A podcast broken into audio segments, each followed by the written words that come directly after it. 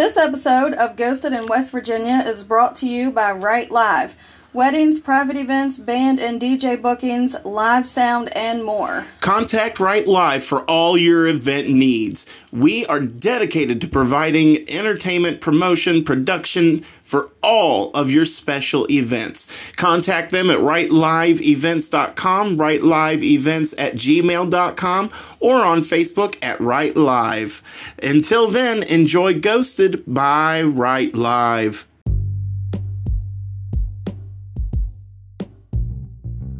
Hey guys, it is I from Gro- Alec from Ghosted in West Virginia. I'm just here to tell you that if you want to help Ghosted uh, become the podcast that you, you know it can be, rate, review, and follow wherever you listen to our podcast and spread the show around. All right? Let's really get a lot of people in our graveyard. Let's go, folks.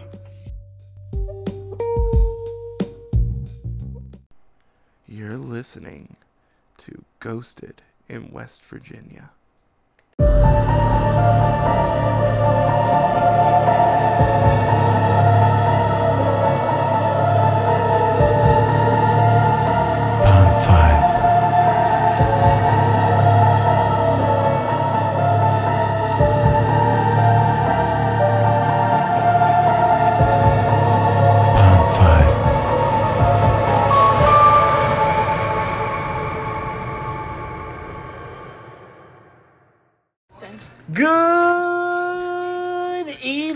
Obsessors, oppressors, and possessors.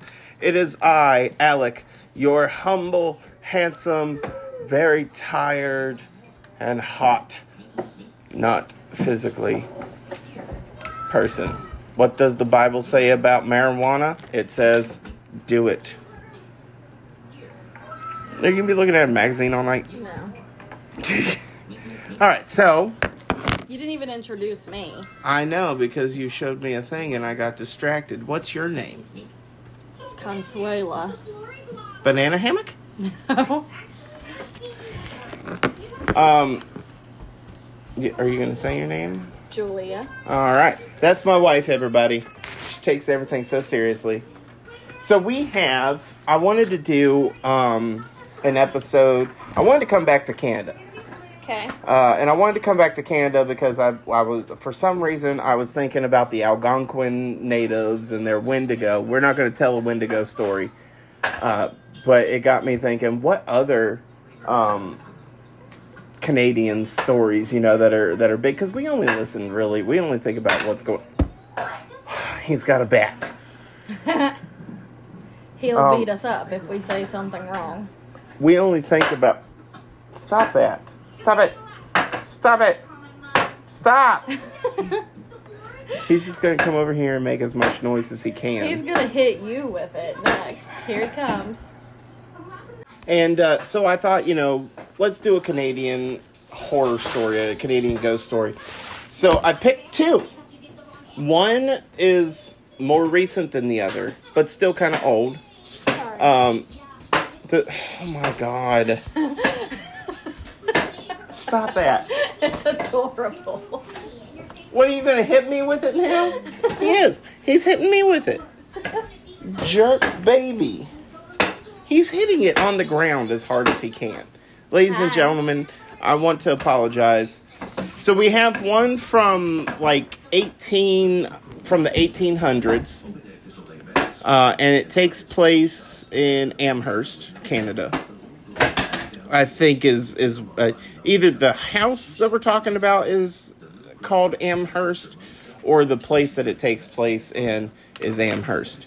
And then the next story after that we have is a 1660 sorcery story. Ooh. So, without further ado, let's get into this. Now, if you have any questions, Jules, throw them out at me. If you have weird statements, I want to hear them. Let's really flesh this episode out. Okay. Flesh of my flesh, bone of my bone, blood of my blood. Mix fluids with me. Ew. Mm-hmm. No, thank you. You want you don't want to swap spit, No. but you you used to love that. You get germs. I want to give you germs. I want to give you my germs. You know, my germs taste like cotton candy Do they? and syphilis. uh, anyway, so there was a book called The Great Amherst Mystery written by Walter Hubbell, and it tells uh, of his personal uh, haunting experience and what was purported to be one of the most widely witnessed poltergeist phenomena in history. Now, we've seen that claim before, so, but every time that claim happens, it is quite a lot of people seeing it. Yeah. Uh, right from the front of my mind, the Lindley Street haunting, where everybody, like, they couldn't get into their own house because of how many people were there. Do you want me to go get you your fan? No. You're dying over here. I am. Is Let me- my face red? Yeah, let me go get you your fan. It's okay. Uh, ladies and gentlemen, I'm going to pause, and when I say, and I'm back, it may have been a few minutes for me, but it'll only be no seconds for you. I'll be right back. And we are obnoxiously back. How's everybody doing? And I haven't died yet from a heat stroke. There you go. All right, so Hubbell witnessed uh, events and the family in their home from June 1879 to August 1879. So he stayed with them for about three months. Right, June, July. Yep, he stayed with them for about three months. Uh, Hubbell believed that because of the fact that he was a stage performer and actor, he believed that if he stayed with them long enough, he'd be able to pick up on the parlor tricks that they had used.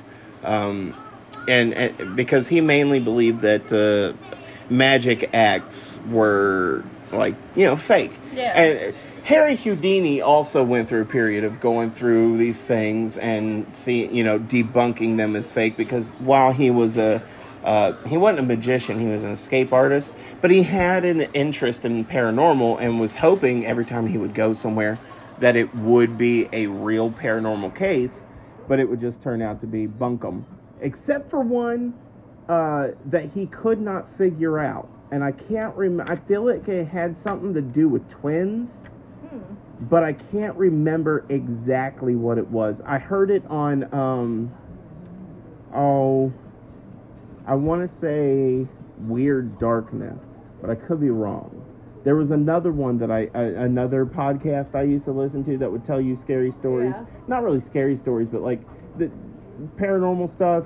Like there was one story about a family that went out to the woods and just disappeared after acting erratic, packing up their house and stuff Yeah.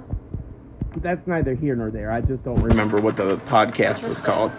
Um, so he believed that he'd be able to decipher any trickery afoot or deception tactics uh, that were being used widely, or he thought that he'd be able to find these because of the, the widely reported Amherst haunting, and he wanted to expose the mystery as being fraudulent and put uh, uh, a fraudulent act being put on by the afflicted family.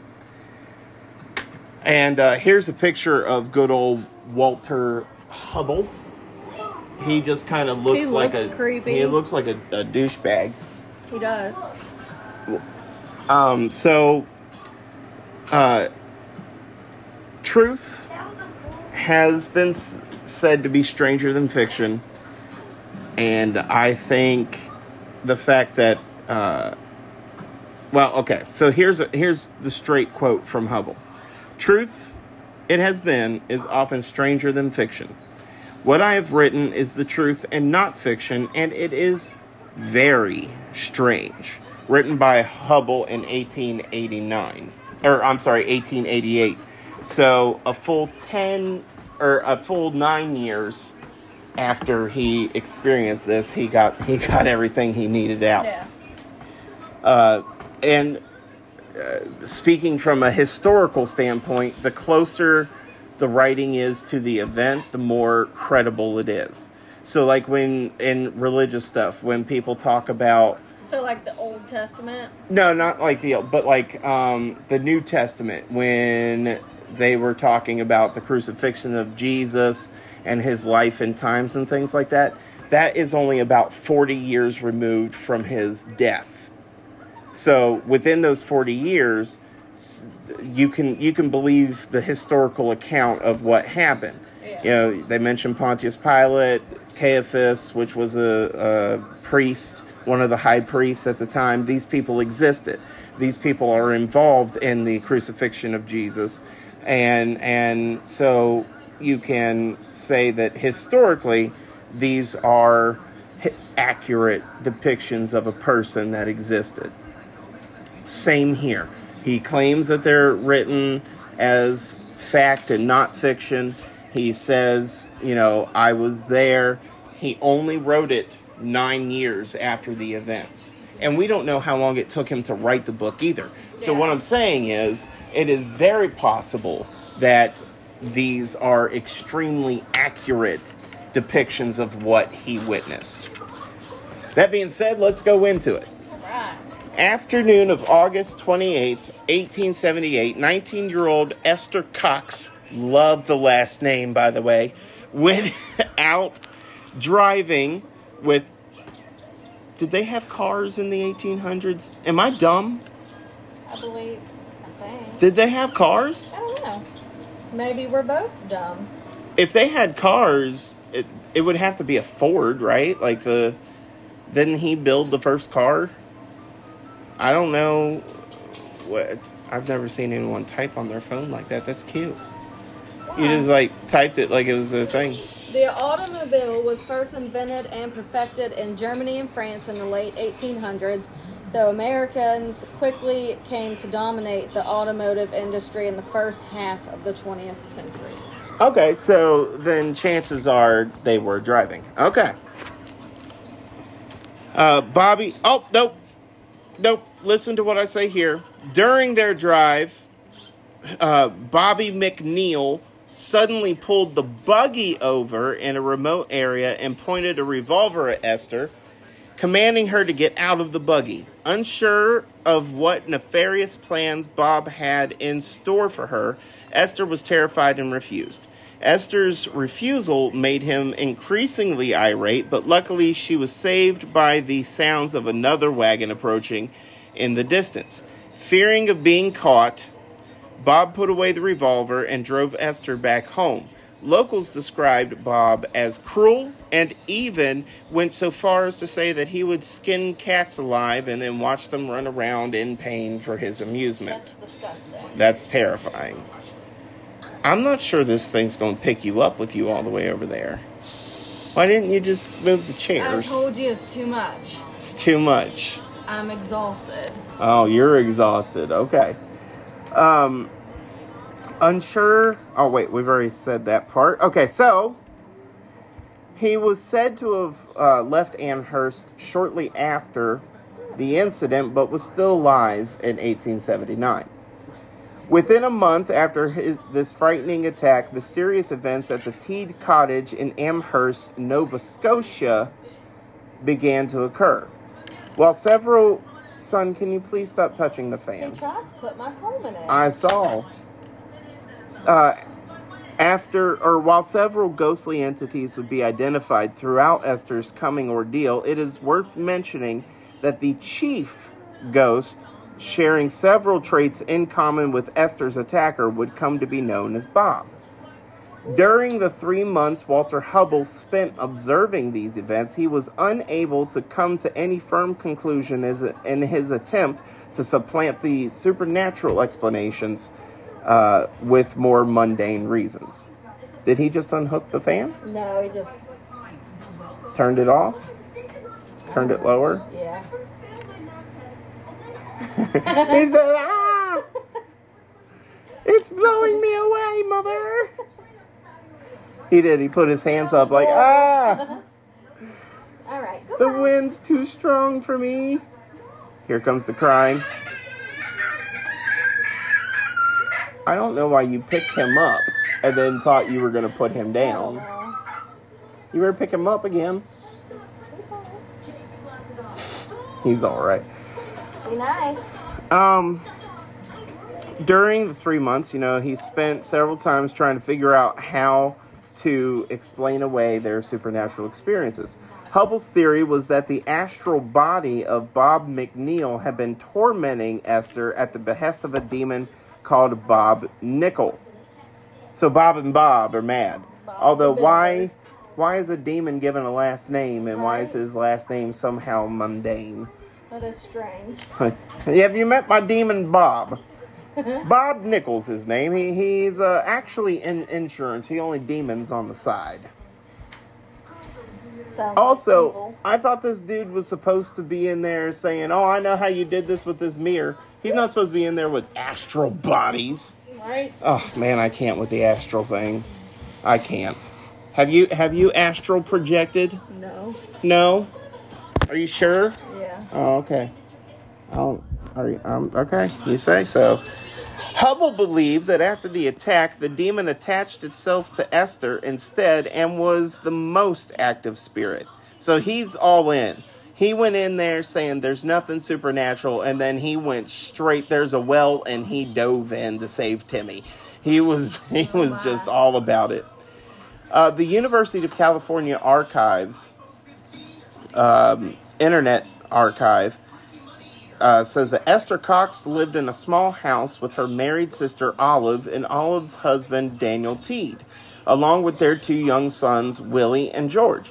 Esther's sister Jenny and her brother John and Daniel, or um, and brother John and Daniel's brother, also named John, lived with them as well. So that's one, two, three, four, five, six, seven, eight. Eight In people all the same house. all in the same house. But this is the house here. This this is the Go. You're good. You're safe. Did you hurt your toe? He's got a hangnail that looks pretty icky. Oh man, is it gonna kill you? It will. Less mouths to feed. High five, Jules. Up high. That's a finger. um, this is the house. So eight people might not be too far of a stretch. Maybe if you had an attic or a basement, although that house doesn't look like it does. It's probably a, quite a bit of a stretch, actually, now that I look at the house. Uh, it's not warm enough for you? Sometimes you drive me insane. So, the nearly year long haunting of. yep. Yep. Is it? Oh, okay. Get out. Bye bye. See you later. Hasta luego. Get out. Bye bye. Shh. Goodness gracious. Anyway. Oh, I thought he was coming back. the year long uh, haunting of Esther included a wide range of activities, including objects disappearing and reappearing in other locations, as you and me. Um, spontaneous fires. that would not be fun. I feel like that was us at one point in time. We never had spontaneous fires. When did we have fires? When you left the candles burning. That was because I let the candles burn on something plastic. I'm about to I'm about to let him play with this knife Oh, stop it. so he can stab that dog over there. Jeanette. I think. Oh no, he didn't. I was gonna say I think Max took his pizza, but he didn't. Oh, well. Then I guess we can say he's a good boy for that. Then she also heard disembodied voices, unexplain and unexplainable physical ailments. The voices would eventually identify themselves as Maggie Fisher, her sister Mary Fisher, Peter Cox, Jane Nickel, Eliza McNeil, and Bob Nickel. So are Jane and Bob related demons? Like. What's up with that? Relating one of these attacks, Jenny described her sister Esther as appearing with her short hair almost standing on end, her face blood red, and her eyes looking as if they would start from their sockets. What's that mean? Um, I guess like pop out of their out? socks, like out of their socks, like their eyes would be like ah. Like bulgy? Yeah, I guess. While her hands were grasping the back of a chair so tightly that her fingernails sank into the soft wood. Ew. Esther's account was that she was so swollen she felt like she would burst, and her skin had become incredibly hot. You remember that um, we were going over? I'm not sure if we did it in the haunting of Connecticut, but I've talked to you about it where the girl, the mother had welts all over her Yes, body, and they were red hot to the touch. So that seems to be a common theme in And we a. did talk about that. Oh, it, it was in there? Okay. Uh, when a local doctor named. Hey, Jakey, could you possibly, like, sit closer to it so that you could turn it down without it? Because it's, I'm just very distracted.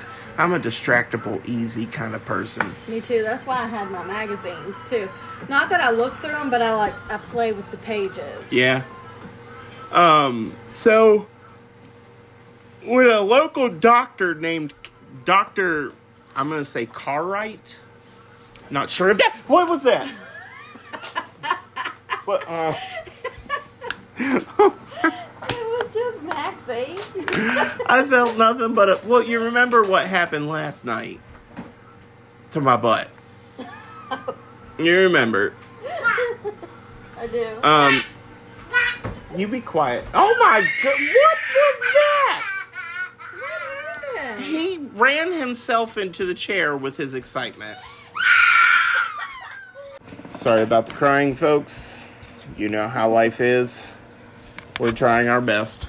I don't even remember where I was. Hold on, let me see here. Okay, so Dr. Cartwright was called to the Teed College, College Cottage several days later to examine Esther's strange symptoms. He diagnosed her with nervous excitement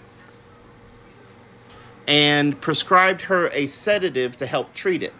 In his account, Walter Hubbell reports that Dr. Cartwright attempted his medical intervention for Esther Cox with strange effect.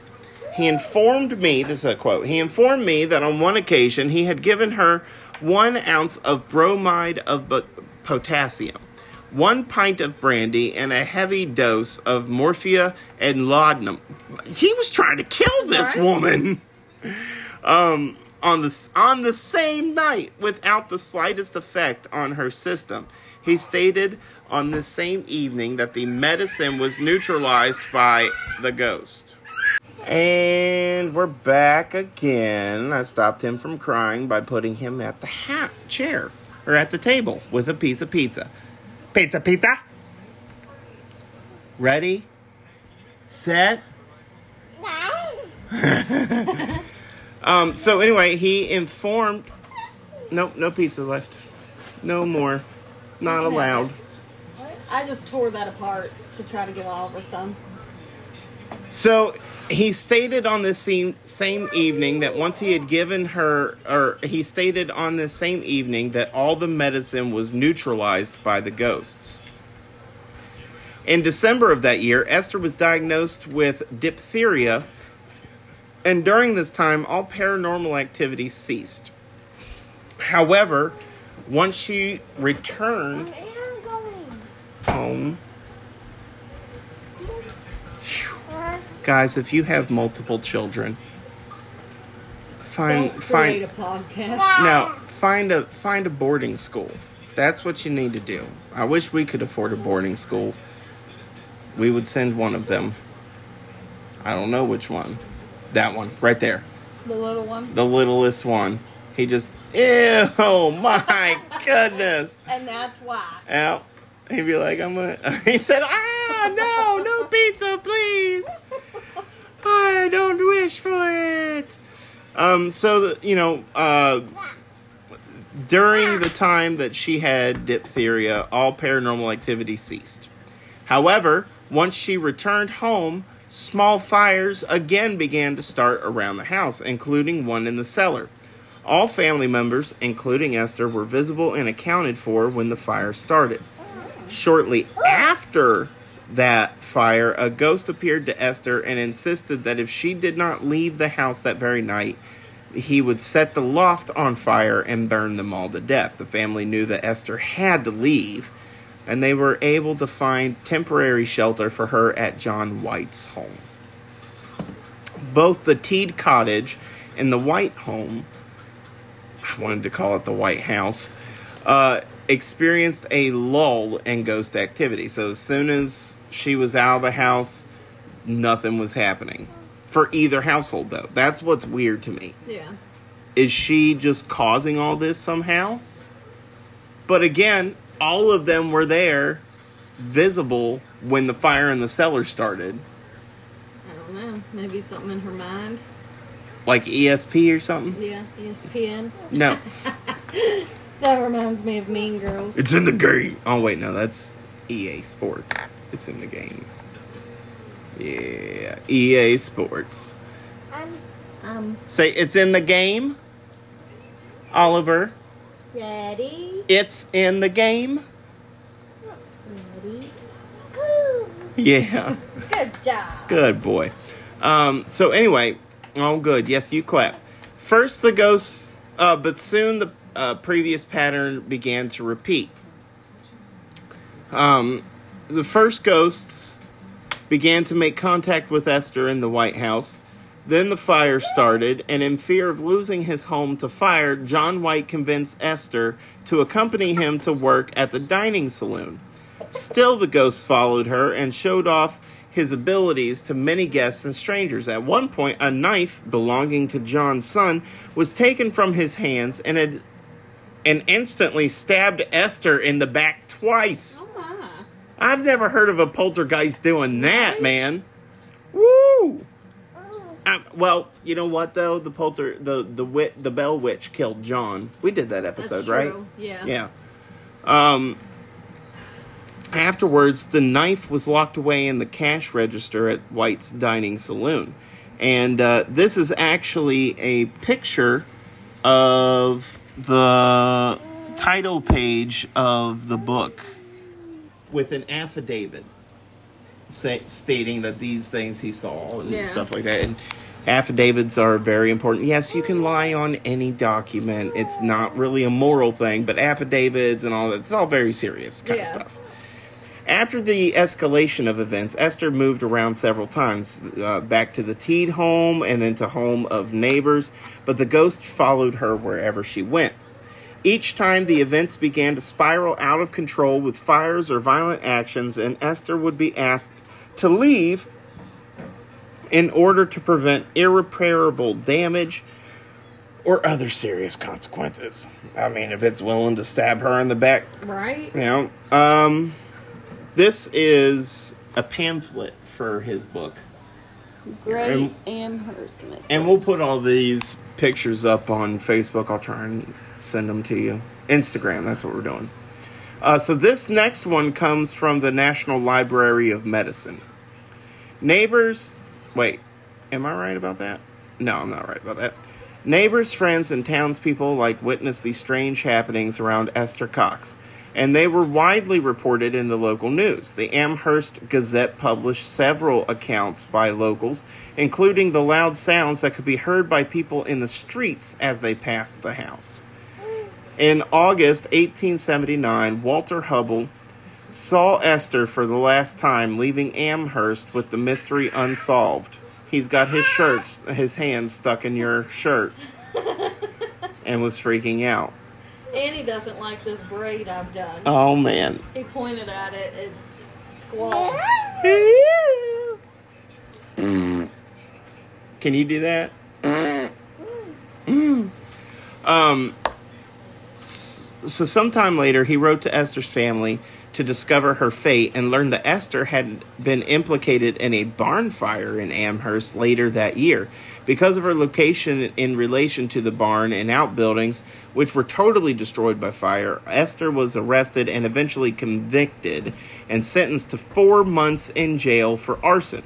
She was released after a month and did not experience further poltergeist activity. By 1882, she seemed to have finally moved on from the hauntings, was married, and had a son. The ghost no longer bothered her from this point on. Stop it. I'm going to have to pause. And uh, so, you know, she had quite a bit of problems. Now, Walter Hubbell had arrived in Amherst committed to disproving the haunting as a hoax because of his personal experience with individuals fraudulently claiming to be in touch with the spiritual world. However, he reports that in the end, he came to believe that ghosts were real.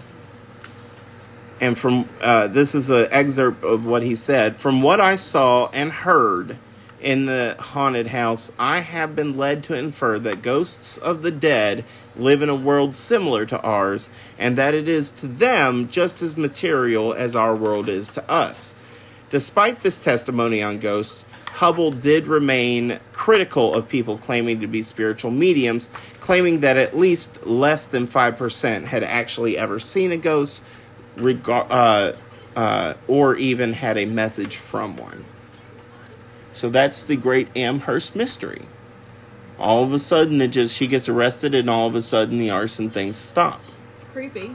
So either she's causing some of the fires, or she just happens to be in the way. And I'm gonna say she's probably not causing at least some of them because she was not near the cellar one. Yeah. So this next story is actually from the 1660s. It's called Sorcery in New France, which is now known as Quebec City. In 1660, or in the 1660s, New France was a frightening place. Its tiny population, tiny. Why is it that I see a number like this and don't think that's very tiny? It's because of where we live. I was gonna say, have you looked at where we live? its tiny population of Oliver, you're not supposed to put the magazine in your mouth and pick it up. Don't look at me like that. That's not how you do it. No, don't eat the Okay. stick. Don't have children. Don't have children. Stop oh. it. You're going to bite that off. Why? Hey. No, you're going to stab your eye. Get the pencil away from him. Look. Give him a crayon or something. Look, here, I'll give him a marker. That'll be better. At least he'll mark up his face and not the inside of his eye. Is Look. it a permanent marker? No, it's just a Okay. Crayola.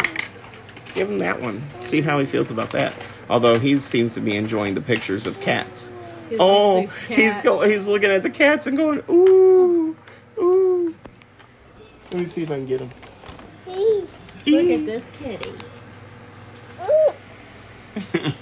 he likes cats apparently. So let me. Uh, so the tiny population of 3,200 French settlers.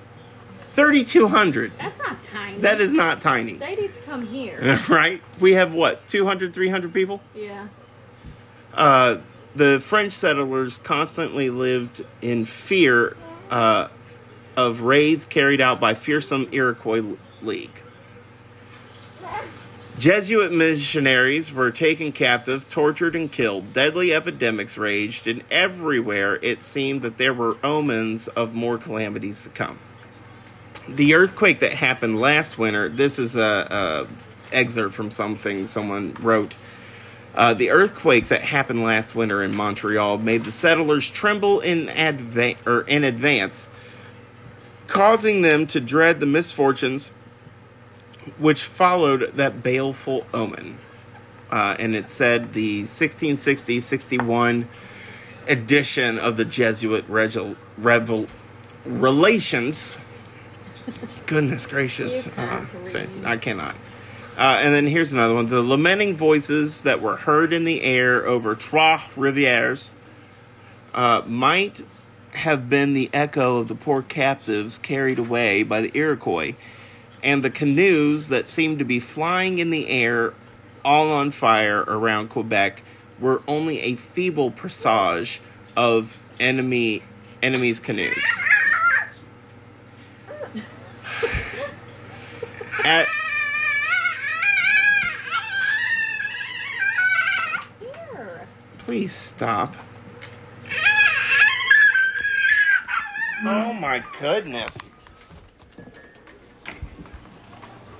There you go. oh, I don't I don't like you today, son. Guys, I, I would like to very much apologize for the behavior of my one year old. He is he is quite um what's the word I'm looking for? Cantankerous? Cantankerous and annoying. All right, here we go. It, oh man, I thought he was about to stab somebody. I was a little concerned. Who? At a, him. At around the same time, the Ursuline nun Marie de l'Incarnation also wrote of disturbing voices heard in the air and a fiery canoe in the sky, as well as other strange phenomenon. And apparently, this fiery canoe event got retold several different places uh, as it, like it became an urban legend from this moment, from this story, and other people. Where are you going? To go get my headphones. Oh.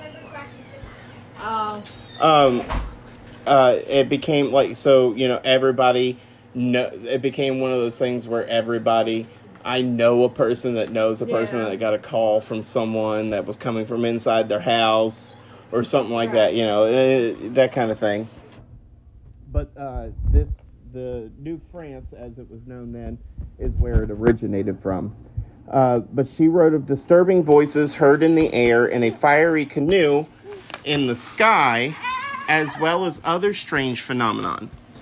What's more, La Incarnation wrote in a letter to her son. What? To her what? son? She's a nun. Yeah, she probably. Yeah, she probably got it before she was a nun. They they did that thing back then. Did they? I don't know. I remember that. Remember that Devils of Loudun. The the priest was just boinking everybody, and they were like, "We're done with this." So they put his his foot in a boot that was like crushed it. That was in our uh, No Sympathy for the Devil episode. Oh, okay. I was gonna say it sounds kind of familiar, but Um, but uh, what's more, it was discovered that there are sorcerers and magicians in this country. La Incarnation observed that the strange events started happening after the arrival in 1660 of a ship that was carrying new colonists.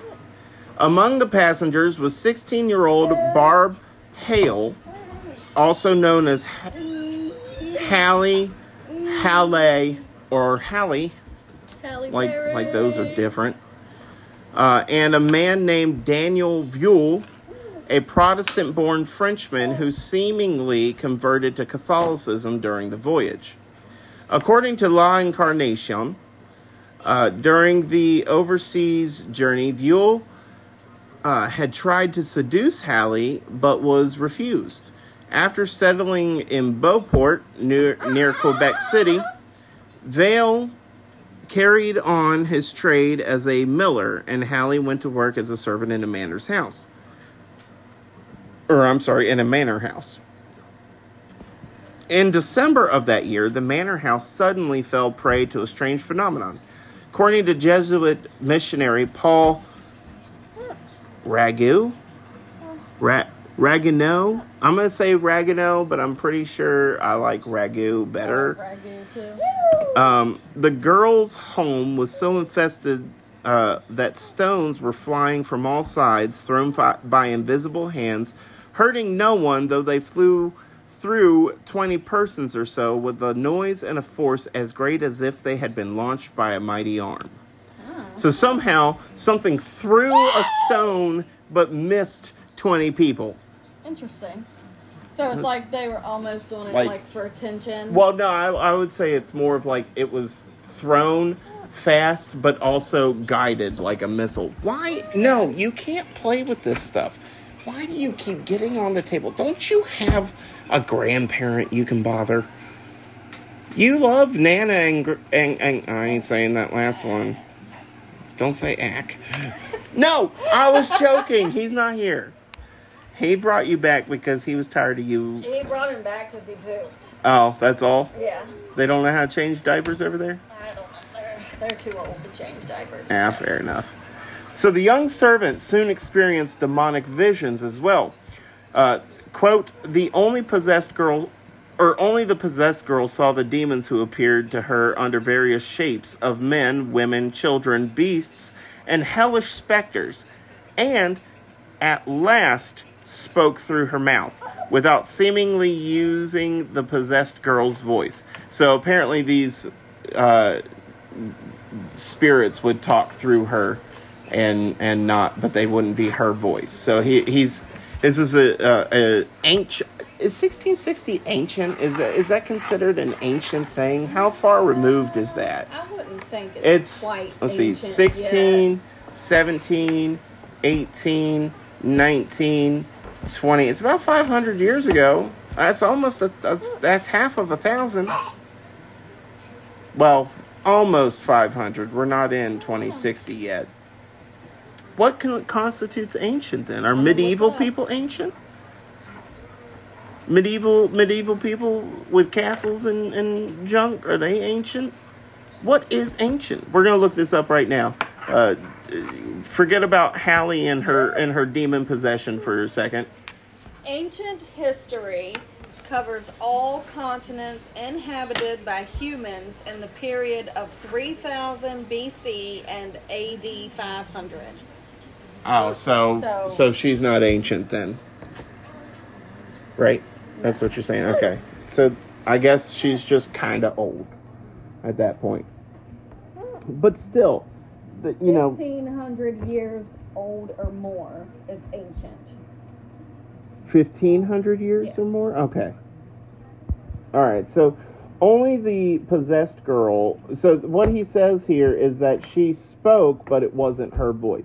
So you got a 1660 version of someone. Yeah, you can draw on that if you want. Uh, you got a 1660 version of someone that is, um, what do you call it? Uh, demonically possessed and using different voices for it, right? Yeah. So that's kind of cool. Uh, first, local people thought that the house was haunted, and Hallie was moved to another place, but to no avail. The case came to the attention of Francois de Laval, the bishop of New France, who ordered an exorcism. Wow, see now that they didn't even wait for it. They were like, "Yeah, no, go ahead, exorcise her." They're wondering. Yeah. They were like, "I mean, sometimes she speaks as if she's not her." All right no mental illness. They didn't have mental illness in this time. That No. that that didn't exist yet. Um, when the local priest had no luck expelling the demons, Laval came in person to try and exorcise uh, them himself. The bishop was no more successful. Stones continued to fly. Hallie was finally moved to a colony's hospital, Hotel de Hotel Dieu de Quebec. I don't know. D I E U. Any of you French students that listen to our show, uh, if you don't mind commenting when we post this episode, find the episode on our on our Facebook page and tell us how to say this word because I would like to know a little bit more French. But this hospital was run by a convent that housed Catherine de Saint Augustine. Augustine. Augustine. Would it be Augustine? No, there's no E. Uh, Mother Mother Catherine knew something of demons. Widely revered as the holiest woman in New France, she allegedly had been obsessed with the devil since the 1650s. I, how is she the most holiest person but obsessed with the devil? I don't know. Maybe she just knew a lot about him. Maybe. So, demonic obsession, as opposed to possession, meant that she was a victim of attacks. Oh! Oh, I get it. She's not super into them. They're using obsessors, oppressors, Oh, and possessors. That's I'm I'm so dumb. I came up with the obsessor. Pos- oh man, that makes me feel stupid. We're gonna have to change everything now. Um. Yeah. I was I was joking because Oh. I I didn't get the obsessed. I was like, oh, why is she so interested in him if she's the holiest woman? Uh, demonic obsession, as opposed to possession, meant that she was a victim of attacks by demons but remained in control of her body. According to Ragu, various figures, either to fool her, either to scare her. Sometimes they would shake her bed um, during the night, and other times they would act on her tongue and other parts of her body to keep her from praying aloud, confessing, receiving communion, taking holy water, or make the sign of the cross. In trying to heal Callie, Catherine de St. Augustine reportedly. Did I just do it again? Did I call her Augustine or Augustine? Augustine. So dumb. Um, reportedly invoked the wrath of the girl's evil spirit. Those unhappy demons, this is a quote, those unhappy demons, unable to intimidate her with all of their threats, tried to support, surprise de St. Augustine, Augustine, by changing themselves into angels of light in order to delude her, wrote Ragu. In the meantime, the col- I don't even care to get his name right. In the meantime, the colony's authorities came to the conclusion that Hallie's demon had been brought on by her fellow traveler on the ship from France, Daniel Vual. V Vual. I'm gonna call him Veal. Uh, it's V U I L, so it's not even close to veal. Vool. Did he just say it? He did. You get out of this house. You're not supposed to be better than French than anybody. Doing beautiful art. I see he's working it. He's getting it good. So, how'd you say it? Vool. Vool? Daniel Vool, her would be suitor. Now, they took as proof the fact that the girl said he had started appearing to her. Though nobody could see the specter except Haley, Vool was nonetheless arrested. Oh man, how would you like to be arrested? He's all the way over here. And he, hey, we're coming to get you. Why? You've been appearing to this woman. I was in the tavern last night. Right. Doesn't matter. You were there. We saw you. You were with people. In Marie de Incarnation's view, the man was a wizard. Yes, he was Gandalf and Dumbledore. Facing the girls.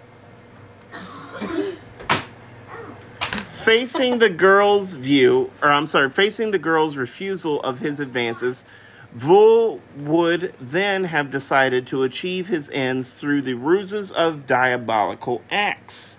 She wrote, Witchcraft was not the only reason authorities had been arresting Vul.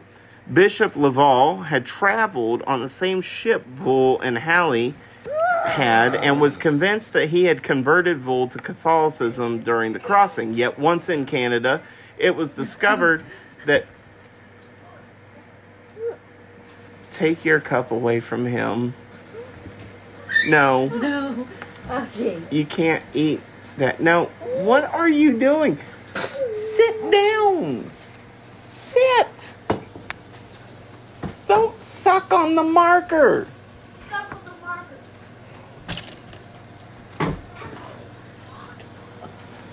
Anyway, uh, it was discovered that Vul was still a Huguenot. In the eyes of the Catholic Church, that made him a relapse. So, someone that said, I'll do one thing, but they actually went back and did another Yeah. that was similar to their lifestyle. Are you going to sleep on the table? Take a picture of this. This this can be a picture that we put up on Instagram for our show. But his legs. Well, let it. He's drawn all over him. It doesn't. Oh, he got up. He knew what was happening. Never mind. Hey, Oliver. Oh, look at him laying down. This is a good boy.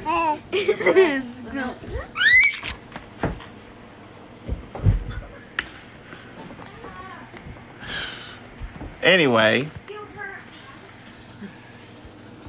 man, I'll tell you what. If uh, if I if if I was like arrested because a dude was like, "Oh, you pretended to be one thing, but you went back to the other," I'd be mad. I'd I'd find the metal, I'd melt the metal on the bars, and then I'd come, fashion a knife, and I'd stab that priest with it. My prison bar. But this relapse that he was uh, uh, given the title of is a very grave offense, which was punishable by death in those days um, because of religious intolerance. Yet another reason, oh man, I wish I had not used this phraseology. Yet another reason for fingering Vol was that he was accused. I, I meant like they were pointing fingers, but then I was like, oh no, he's been trying to get this woman the entire time, and here they are fingering him. Uh, uh, yet another reason for fingering Vol was that he was accused of selling liquor to local First Nations people. Oh come on, they they've been displaced. You people keep kicking them out Right?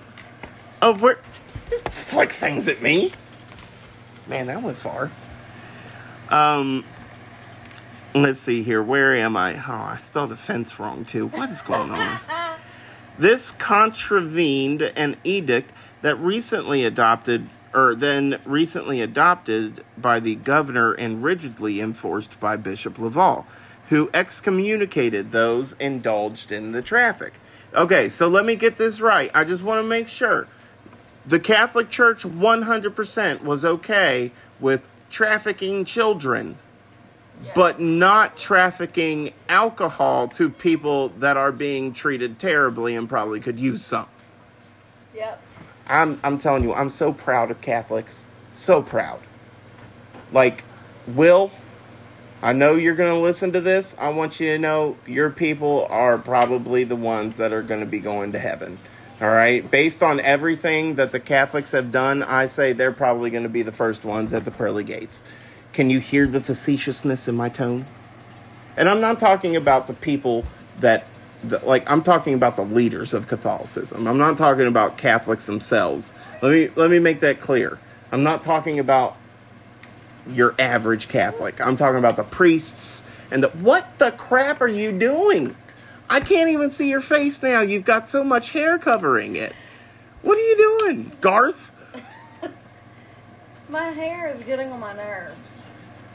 Don't you cut it. I'm not, but man, there's so much of it. The bob. so the hot. while I did enjoy the bob haircut, is that what you called it? Yeah. While I enjoyed that, I like you with long hair a lot more because it actually looks like I'm married to a woman. That's rude.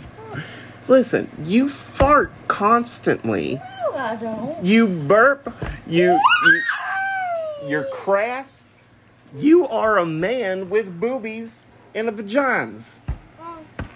You hear what Daddy's saying? Well, I had to censor myself so I couldn't finish the word. Hey, stop it.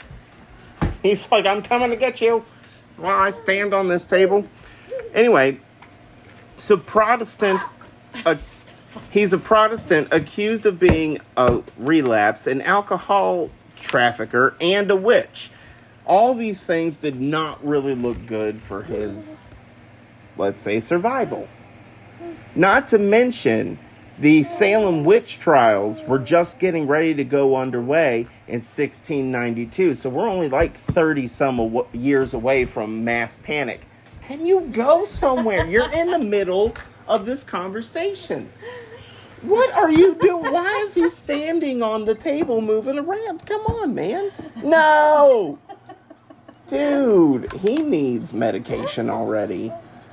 My mom asked me the other day, she said, Why do you birth such hyper children?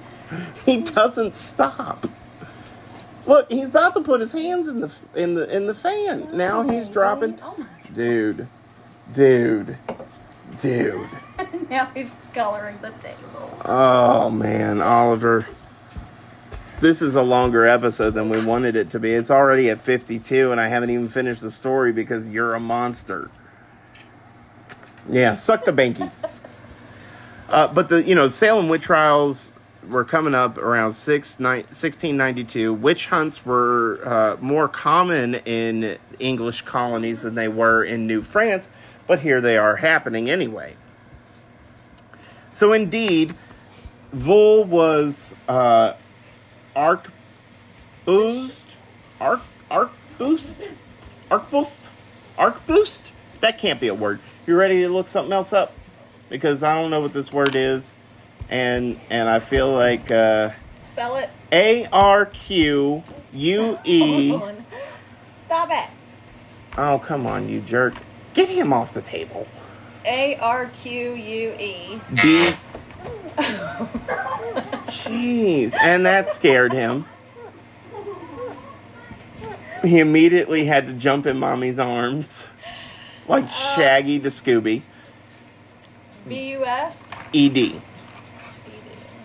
Let's see what this means. Oh boy. Oliver, don't get on the table again. You scared yourself last time, and what happens when you fall off the table? It's a very Apparently, that's thing. not a word. It automatically changed it to ES.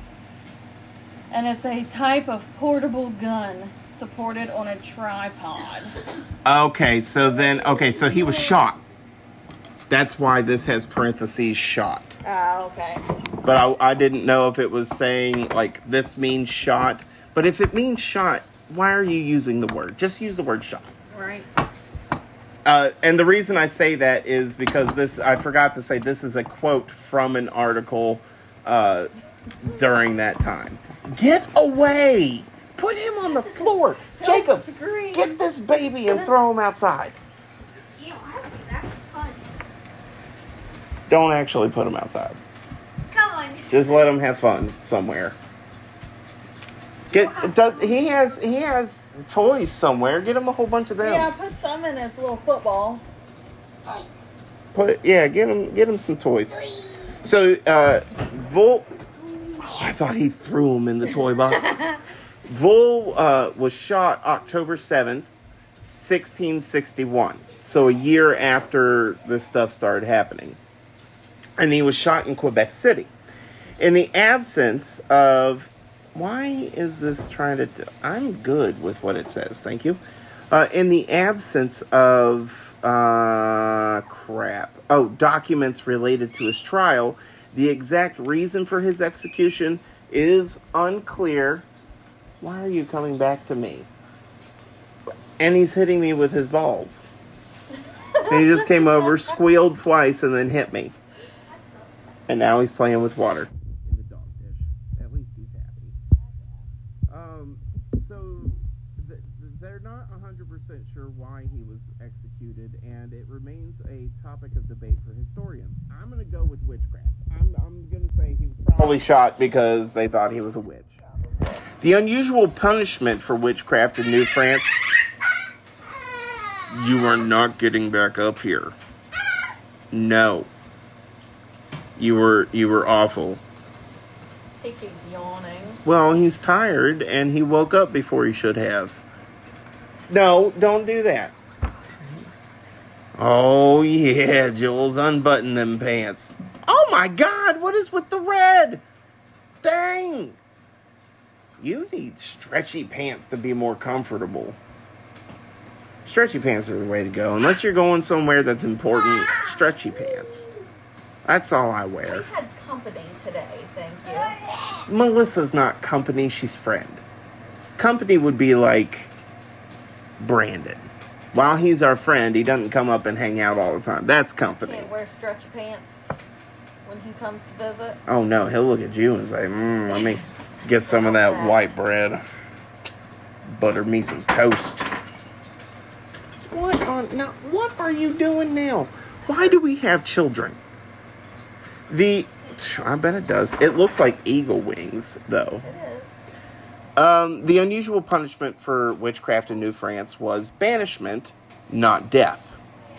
But considering the fact that this dude used to be a Catholic, went back to being a Huguenot, and was being accused of witchcraft, I say that's why he was killed. Probably. His- historian Andre Vachon said the real reason for his execution was that he sold alcohol to the Aboriginal people. Now, this is not Australian Aboriginals, this is just the indigenous people at the time uh, that they came in. At the time, the colony traded with the Algonquins. Oh! Uh, the Montagnais and Huron and other groups. Others have argued that liquor trafficking was not uh, at that time an offense punishable by death, but religious offenses such as blasphemy and pro, uh, Protestants. pro, profanation, profanation were profanation, profanation. I'm guessing profanity, Cussing, maybe? cussing, or maybe I wouldn't have lasted I don't long. know. No, we wouldn't have. According to historian Vincent Gregor, Gregory, Gregor, I don't know. Strigoi. I actually learned. What the crap? Where is he going? Why is he so fast? And why does he walk like Chucky? Get him, get him a butcher knife and we'll run He's around. Coming quick. Oh, Jacob, let Zoe Zoe out. But make sure you shut the door so the baby doesn't go too. Uh, but Vincent Gregory says that he was most likely shot. He dropped it and is trying. He was like, "Yes, I'm gonna get over there." Uh, most likely was shot for. Is he laughing? Yeah. What's he laughing at? Jacob. Oh, I'm doing this. he was most likely shot for returning to the Protestant faith after his alleged conversion to Catholicism by Bishop Laval. In any event, he was not buried in a Catholic a, a, a a Catholic cemetery. He's not buried at a Catholic cemetery. And his exact resting place is unknown. After Vol's death, Hallay continued to be plagued by demons for some time. Finally, in 1662, Catherine de Saint Augustine. It's Augustine! What is wrong with me? Why can't I say Augustine when I'm reading this? I don't know. Why did he just laugh at Jacob as he came out of the hallway? He was just walking. Is he on drugs? I think he's delirious. He's so tired. Um, she was said to be plagued by demons for some time. Finally, in 1662, Catherine de Saint Augustine, there we go, found a novel way to protect the youth from demon attacks. She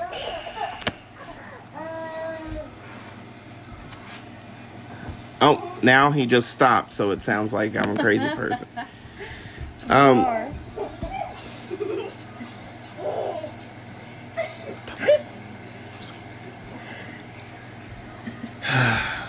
All right.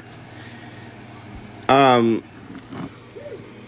Saint Augustine found a novel way to protect the youth from demon attacks. She had her sew, or she had her sewn into a bag. Ew. I'm I'm sorry. Did I read that right? She yep. She sewed her into a bag. That's super creepy. Whatever the rationale, this combined with the allegedly miraculous intercession of the spirit of Jesuit martyr Jean de Brebeuf. What did you just do? He's biting me. He bit you? I. I Oh. think it was a pinch. oh. Uh, see, It's adorable. it's it's very adorable. It's just super distracting when I'm trying to read uh, what I've written. I mean, I just read that they, in order to stop this woman from being attacked by demons, they put her in a bag and sewed it up. Like that wouldn't be something. And he's just running around as if demonly possessed, running after his brothers. And then when they look at him, cracking up and running under the table for protection. How am I supposed to pay attention when he's doing stuff like this? You can say he's just having fun, and I am perfectly fine. Look, look, he's like, hey, hey, why aren't you chasing me? And look, he's.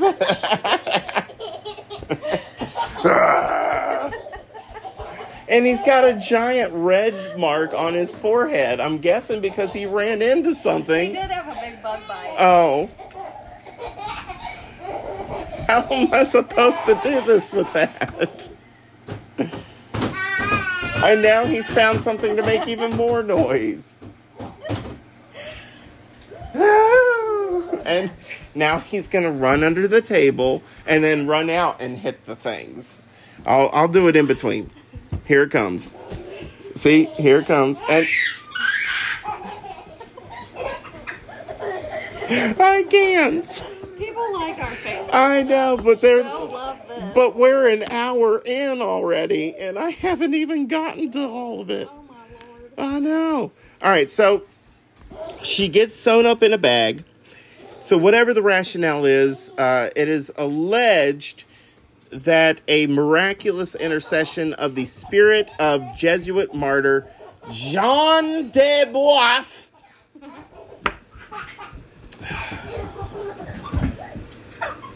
And now he fell over. Seemed to have worked.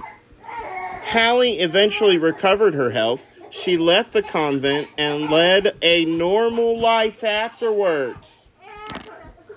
Distract them. So here we go. I'm sorry about that, but I wasn't sure you guys would be able to hear me over that joy. So she recovered her health after this, after the bag incident. Um, she left the convent and led a normal life afterward, marrying. Sewn into a bag. I, I, you know, honestly, 1600s, you get sewn up in a bag. That sounds like it would be a normal practice. Like if if it was gonna be commonplace anywhere to sew up a, a woman in a bag, it would be the 1600s. And what I love is, did she like? Were they voluntarily? We're gonna put you in the sack and close it up, and that'll stop the demon. Like, well, I also disgustingly pictured them actually sewing her skin into the bag so she like couldn't get out of it. but but you were cracking up when I'm saying. I know something's wrong with me. Oh my goodness. Oh my. Is he in here now? Is he back under the table? Oh, it's like the goat under the bridge, man. Anyway, so she leads a, a normal life afterward. She marries a man named John Carrier. I'm I'm saying Carrier, but I'm pretty sure if we were to read it in American without the French, it's Carrier. the laughter. Anyway, um, and uh, she marries him in 1670 and then dies in 1696 at the age of 52, which is a respectable lifespan for that time. The incident involving, how'd you say it, Vol? Vol. Vol and Hallay stands out for being relatively uncommon in New France. Three decades later, in the neighboring New England, witchcraft hysteria culminated in Salem witch trials of 1692. Total of 200 people, most of them women, were put on trial in Salem, Massachusetts, and 20 were executed. Wait, so hold on. Okay, I know it's a travesty that that these people were murdered. Like it was a big deal, even Yeah. you know because it's still remembered. So clearly, it was like a what did they do kind of moment. But if they had 200 people on trial and only killed 20 of them, that seems like a small number. Like they made it sound like they were fanatics about finding But I think witches. that like, was only in Salem. There were other places that had witch trials too. Well, no, I know, but everybody remembers the Salem witch trials because they were so let's murder these people. But if they had 200 cases of witchcraft investigation and only decided that 20 of them needed to be executed, that that's not that big of a travesty. If you understand what I'm saying. Like they could have murdered all 200 of them Yeah. and that would have been a massacre. But we're talking 20 people out of 200. Put in that perspective, why is the Whalem, Salem, the Whalem, the Salem witch trial such a big deal? You, you don't, you can't shrug your shoulders on air, Jules. I don't know. Okay. I mean, people still got killed for no reason. Well, yeah, I'm not saying that their deaths were awesome. I'm saying we we might be making a bigger deal out of something that isn't. So witch hunts never really reached this level in New France. You know, cases in which people were accused of being in league with the devil were few and far between. There was one incident uh, that involved Montreal innkeeper Anne Lamarque who f- was formally accused of witchcraft in 1682. Witnesses testified that she possessed a book of magic and spells. In her defense, Lamar. Oh, I'm sorry, I didn't see your hand. So, the Salem witch trials contributed to changes in court procedures. That's why it was important. That's one of the reasons why it was important. Okay. And yeah, But I'm saying they're making it seem like like every time you talk about Salem witch trials, it's talked about like it's some sort of genocide. And it was 20 people out of 200. That's what I'm saying. I'm saying it's it's not like yeah, they make it when you're talking about the Salem witch trials, they make it sound like they murdered everyone that they put on trial. Yeah, But if they're putting 200 people on trial and only killing 20 of them, clearly there was some sort of process they had that stopped uh, 180 of them from being killed. 100 and pe- 180 people were not murdered. 20 people were. This here says the hysteria began to lose steam in 1693 when the governor of the oh, colony, upon hearing that his own wife was accused of witchcraft, ordered an end to all trials. Oh, I see. How nice of him. 20 people and two dogs were executed for witchcraft. Dogs! Yep. All familiars. What, no cats? No just snails? dogs. No random fish in a trough? And then 20 years later, the government apologized. Surprise, surprise. I don't know that I'd apologize for 20. I might apologize for 200, but 20, that's a. I think all the people who were involved in it should have gotten the same treatment. Do you? Yes. Well, okay, let's talk about this. Because we never actually have had a dialogue. We'll get to, to the rest of the story. We're almost done with this. We'll get to the rest of it here in a second. But let's talk about this. So you think, put yourself in the mindset of someone during this time. Okay. All right? Your mindset is witches exist. They're evil. They cause bad things to happen in our community. Okay? So that's the mindset. With that mindset, would you still say that these people that did this needed the same thing to happen to them?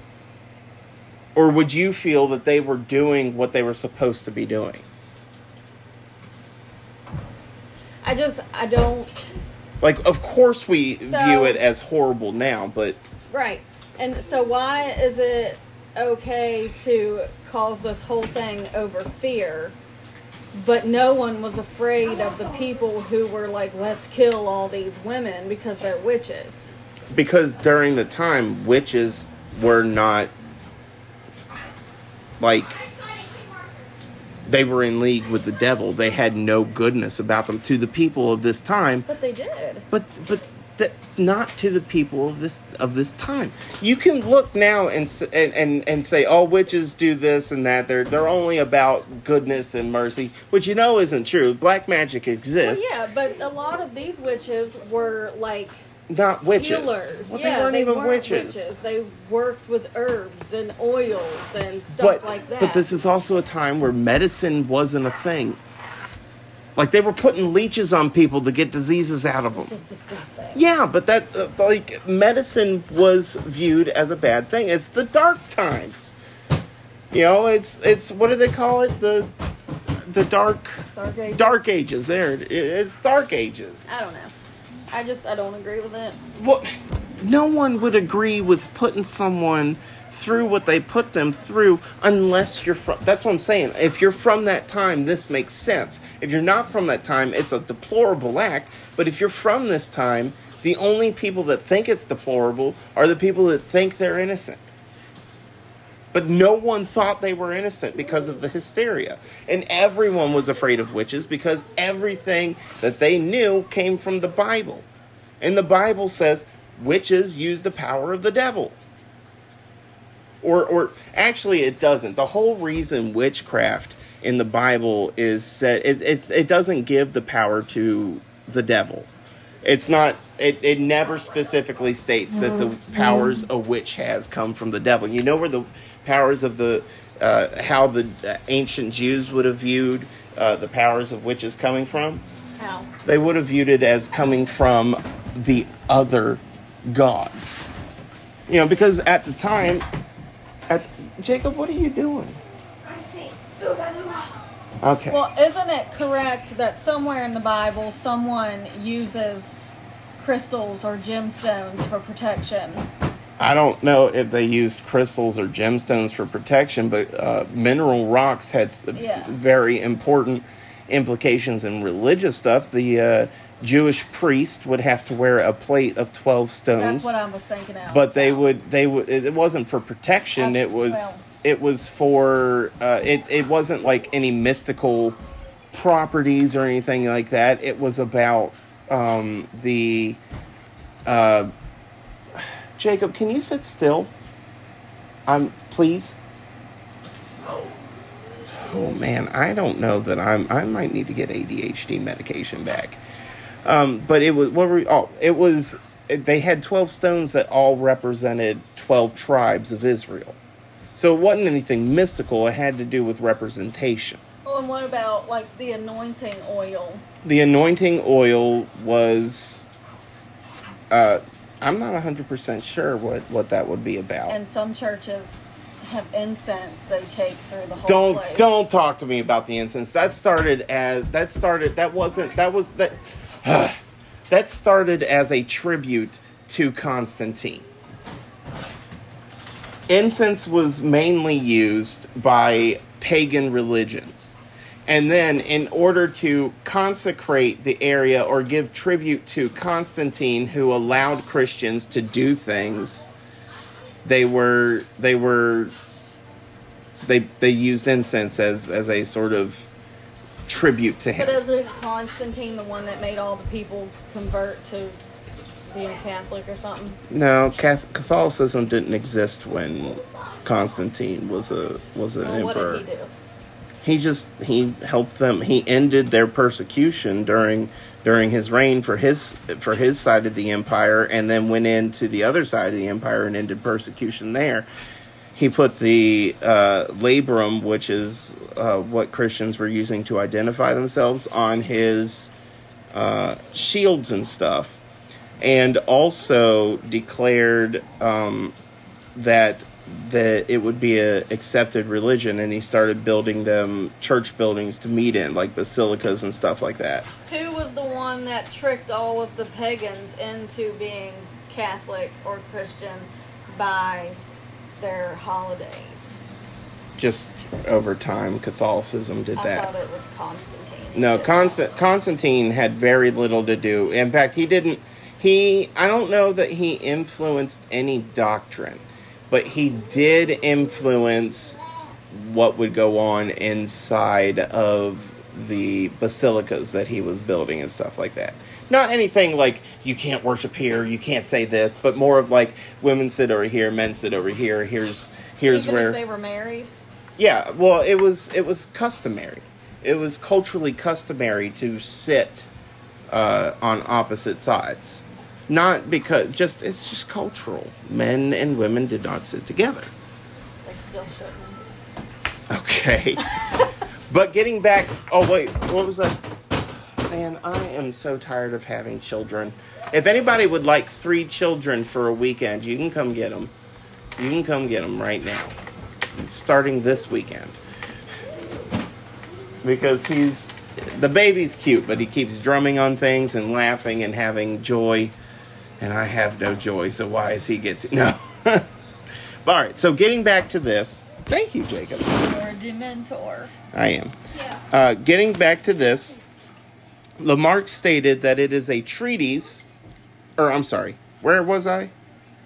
Oh, crap, where was I? Something about the witch trials. Um, cases in which people were accused of being in league with the devil were few and far between. One incident involved Montreal innkeeper Anne Lamarque, who was formerly accused of witchcraft in 1682. I do remember reading that part to you. This part witnesses testified that she possessed a book of magic spells. In her defense, Lamarque stated that it was a treatise on herbs and medicine. So, see, it's, you know, this is a classic case of her not being a witch. She just knows that certain herbs and spices and stuff works. Um, protected by highly placed friends, she was acquitted and barely escaped the sentence of banishment. In New France, where men greatly outnumbered women, there was more than one case in which a man was accused of putting a curse on a woman who had spurned his marriage proposals. 1657. 1657, Rene Besnard dit Bajoli. Why do these French people have to have so many names? Right? Like, we've got three, if that. Calm down. Uh, but this dude was convicted of placing a sterility spell on both the women who had turned him down and her new husband. The couple was unable to have children, and their marriage was eventually annulled due to perpetual impotence caused by magic. I've never heard. Uh, Bourjoli's, that sounds Italian, but it's French. Barjoli's punishment. You okay? My legs hurt really bad. Well, I promise we're almost done. We're right at the bottom. Bourjoli's punishment was banishment from the colony. As for Catherine de Saint de Saint Augustine, is that how I said it? Augustine. I think so. Yes, I got it right. Finally. She remained in poor health and reportedly besieged by demons of all sorts until her death in 1668. After she died, Ragu published her biography, making publicly or making public the saintly woman's struggle with demons. However, the reaction of the church was lukewarm.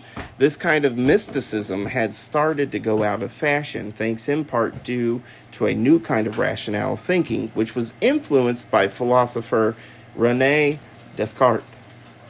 I don't know if you know that name, but I've it- heard he's it. he's rather rather famous in in philosophical circles, and others, uh, and and that's what uh, was shaking up Europe at the time. So you know they were starting to change their viewpoint on this during this, and then 1682, a French royal ordinance laid the groundwork for decriminalizing witchcraft. So I guess witchcraft was the weed of the 1600s. Yeah.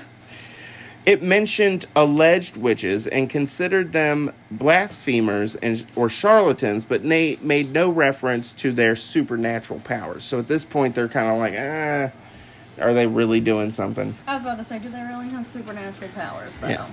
Uh, which is exactly what they were talking Or about there. They have a mental illness. The last execution of a witch in France took place in 1718. So, you know, let's see, you have uh, the witch trials in 1692. 1718 is not too far behind that. Uh, in the whole, so maybe that had an effect on it.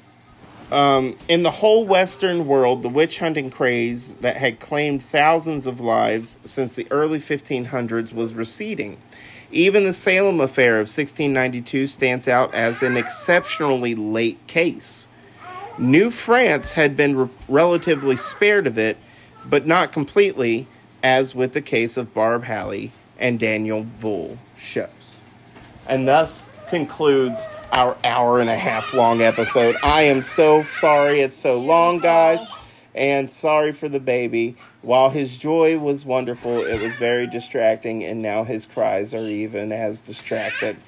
So thank you very much. And remember, when you go to sleep tonight, curl up because Vol, Dakar, and Beaujolais are going to get your feet.